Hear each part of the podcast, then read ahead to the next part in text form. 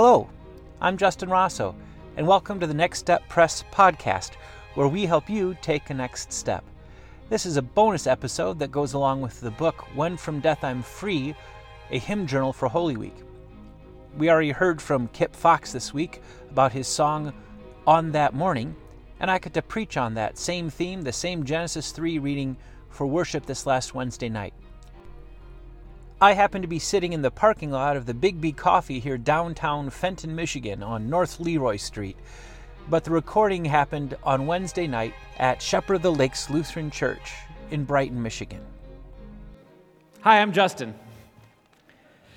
You knew that already, but uh, there's a, some tricky names and things going on in the Genesis reading today, so I thought I'd start by just talking about some names and what's going on. If you, if you got the extra handout tonight, you see a coloring sheet on the, the front. You can do that perhaps at home later tonight. But inside is the Genesis reading. And if you just track with me here, there's some names that are kind of important to what's going on in the story to understand. You see, I want to talk about failure tonight. But I also want to talk about the Jesus who enters into our failure. And to get there, we got to kind of go a little bit blow by blow with the text, at least at the first part here. So, so Genesis 3, verse 12, the man said, and you can circle the word man if you've got this, circle the word man there. It doesn't even say Adam in Genesis 3, it says Adam earlier. The man said, The woman you put here with me. He's blaming the woman, he's also blaming God. Notice he doesn't call her Eve.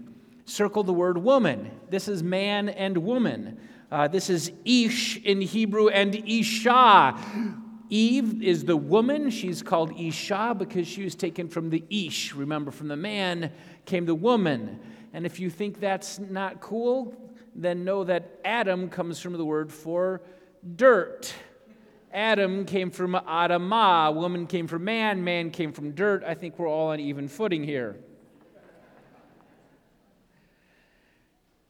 This is sin entering the world, and because of sin, death and brokenness. As you skip down a few verses, you see now the Lord God, Yahweh God, at, at trying to get to the bottom of, of how this could have happened. And you see God speaking to the serpent.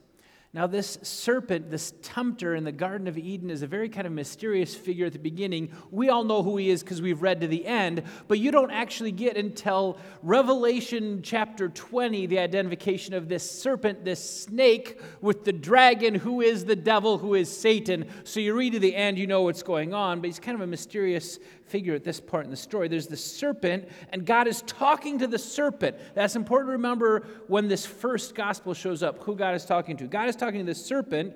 He curses the serpent, and he says, I will put enmity between you and the woman. Circle the word enmity, would you please? You know what enmity means? It means warfare. It means broken relationship. It means animosity. Understand this at this point in the story, Adam and Eve, the man and the woman, are in cahoots with the devil. They're on the same side. The first part of the promise is this I'm going to put enmity between you, Satan, and the woman, because right now you're on the same team. I'll put enmity between you and the woman and between your offspring and hers. Would you circle the word offspring, please? Sometimes you get this word offspring translated as seed. This is the seed of the woman. I'll put enmity between you and the woman, between your offspring and hers, and he, circle the word he and write capital S seed next to it. Hi, my name is Seed capital S seed, he, the seed, will crush your head, serpent, and you, snake, will strike his heel. He will crush your head, and you will strike his heel. Now, before we're done, you need to circle the word crush and the word strike, because it don't mean what you think it means. You know, I remember growing up, I, I always thought this meat meant, you know, the, the bad guy, the snake, all he's going to do is a little boo boo on the heel. There's a widow, it's a little flesh wound. And I, you know, the seed is going to stomp this. Guess who's going to win? That's not quite what's going on here. You see, if you're, uh, if you're going to kind of crush the head of a venomous snake, where do you think that venomous snake is going to bite you? The pinky? The cheek? Probably right in the heel. And what happens if a venomous snake bites you in the heel? You die. Good answer. I saw you raise your hand and you were going to say you die, weren't you? I know you. You die. Yes, a venomous snake bites you, you die.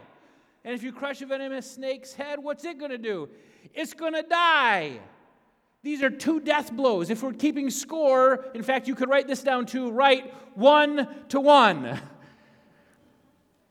The, the question here in Genesis 3 isn't who's going to deal a death blow, the question is who's going to get back up. The answer is the seed of the woman. This verse is called the first gospel, the proto-evangelium. Proto meaning first, evangelium meaning evangel, evangelism, gospel, proto-evangelium. This is the first gospel, the first gospel promise. And there's some evidence even in the text that, that the man and the woman understand this as a gospel promise. You see, it's right after this that Adam, for the first time, calls the woman Eve. He used to just call her woman. Back in paradise when things were perfect, he just said, "Hey, woman, how you doing today?" It's after the fall into sin, but more importantly, the first promise that Adam calls her Eve, which is a word for life or living. He says, I will call her Eve because she is the mother of all the living. She just helped usher death into the world. And Adam says, Because the promise, I will call her Eve, mother of all the living. There's evidence that Adam believed the promise of God. There's evidence that Eve believed the promise of God. After Adam and Eve have their first kid, she says something kind of complicated in Hebrew. This is some of the oldest Hebrew we have in the entire Bible. And she says something that in your Bible probably gets translated something like, I have had a man with the help of God, or with the help of God, I have had a man. But in Hebrew, it just says, I have had the, the man God. She heard the promise, the promise of a seed and offspring that would crush the serpent's head. And after her first child is delivered, she says, I've had a God man. I think maybe she believed. Uh, of course, she was wrong. That child ends up killing his brother, and things go from bad to worse and on down the line. But, but this promise to Adam and Eve in the garden, this promise of a seed, continues. It continues down to Abraham, who's promised that through his descendants all the nations of the earth was, would be blessed. It, it continues on from Abraham and Isaac and Jacob, who all received that same promise that through their descendants, through their line, the nations, all of the whole earth would be blessed.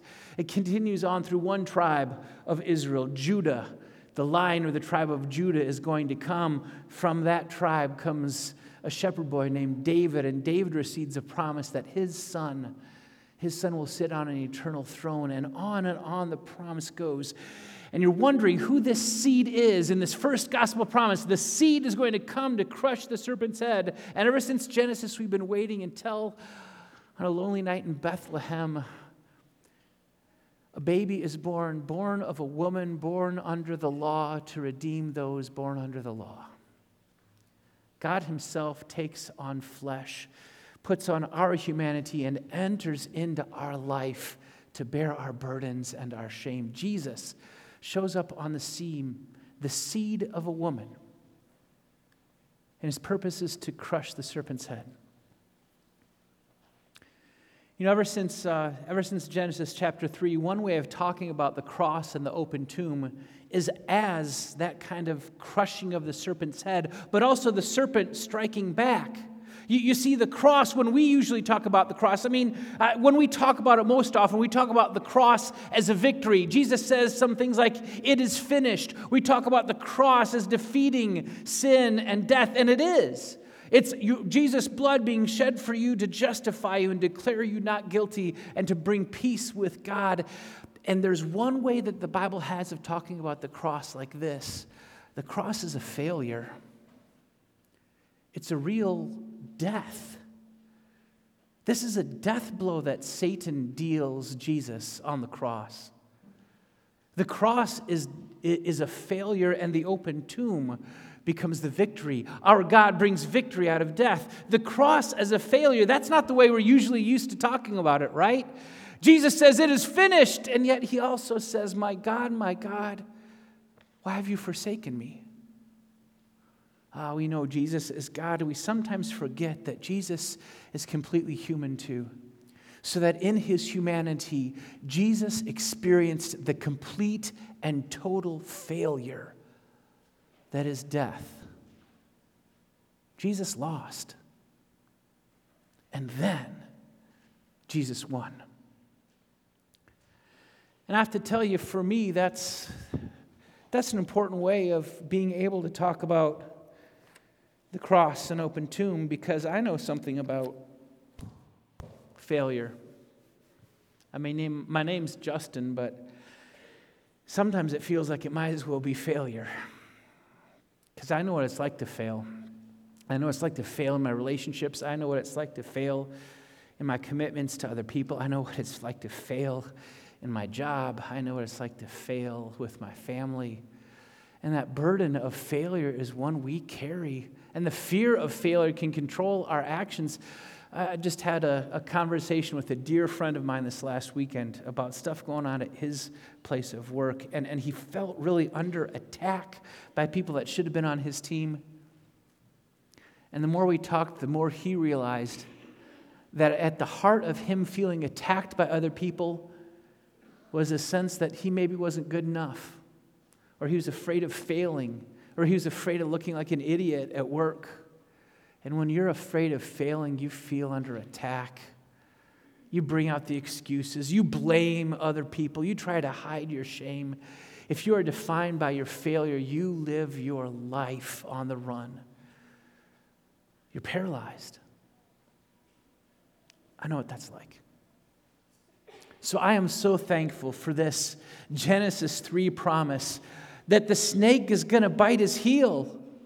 That this seed of the woman, this real human being, is going to enter into death and failure for me too. You still have your hand out? Would you look at that, that back page?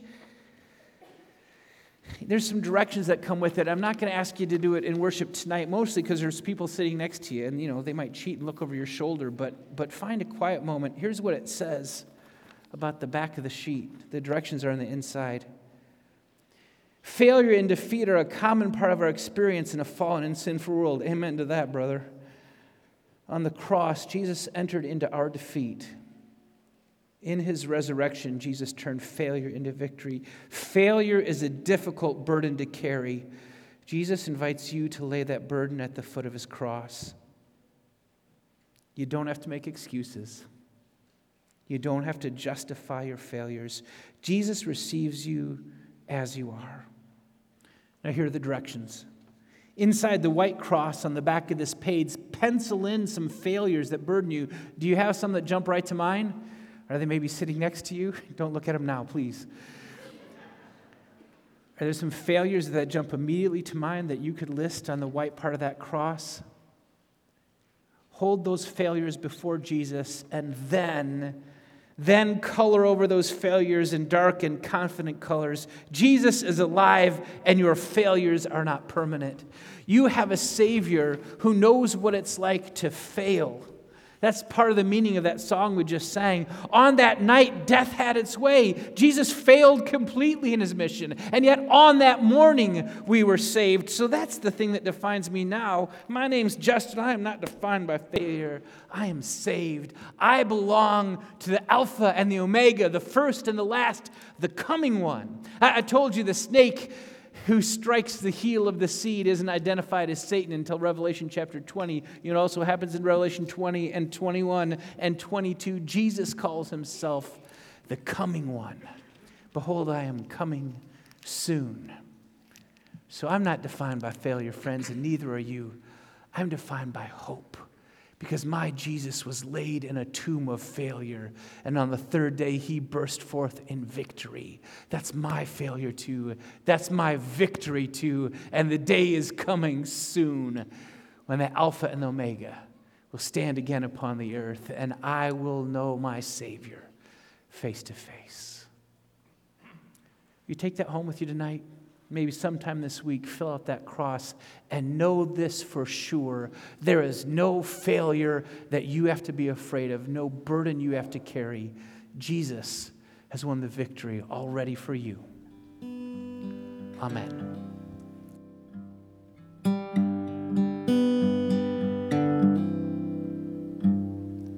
Of this one thing I am certain I am blessed beyond compare. Jesus saw me lost and broken and refused to leave me there. What a gift it is, my Savior, long so deeply. Could not hold his favor until I receive my part. On the earth, he shared my burden. On the cross, he bore my shame. On that night, death had its way, but on that morning, I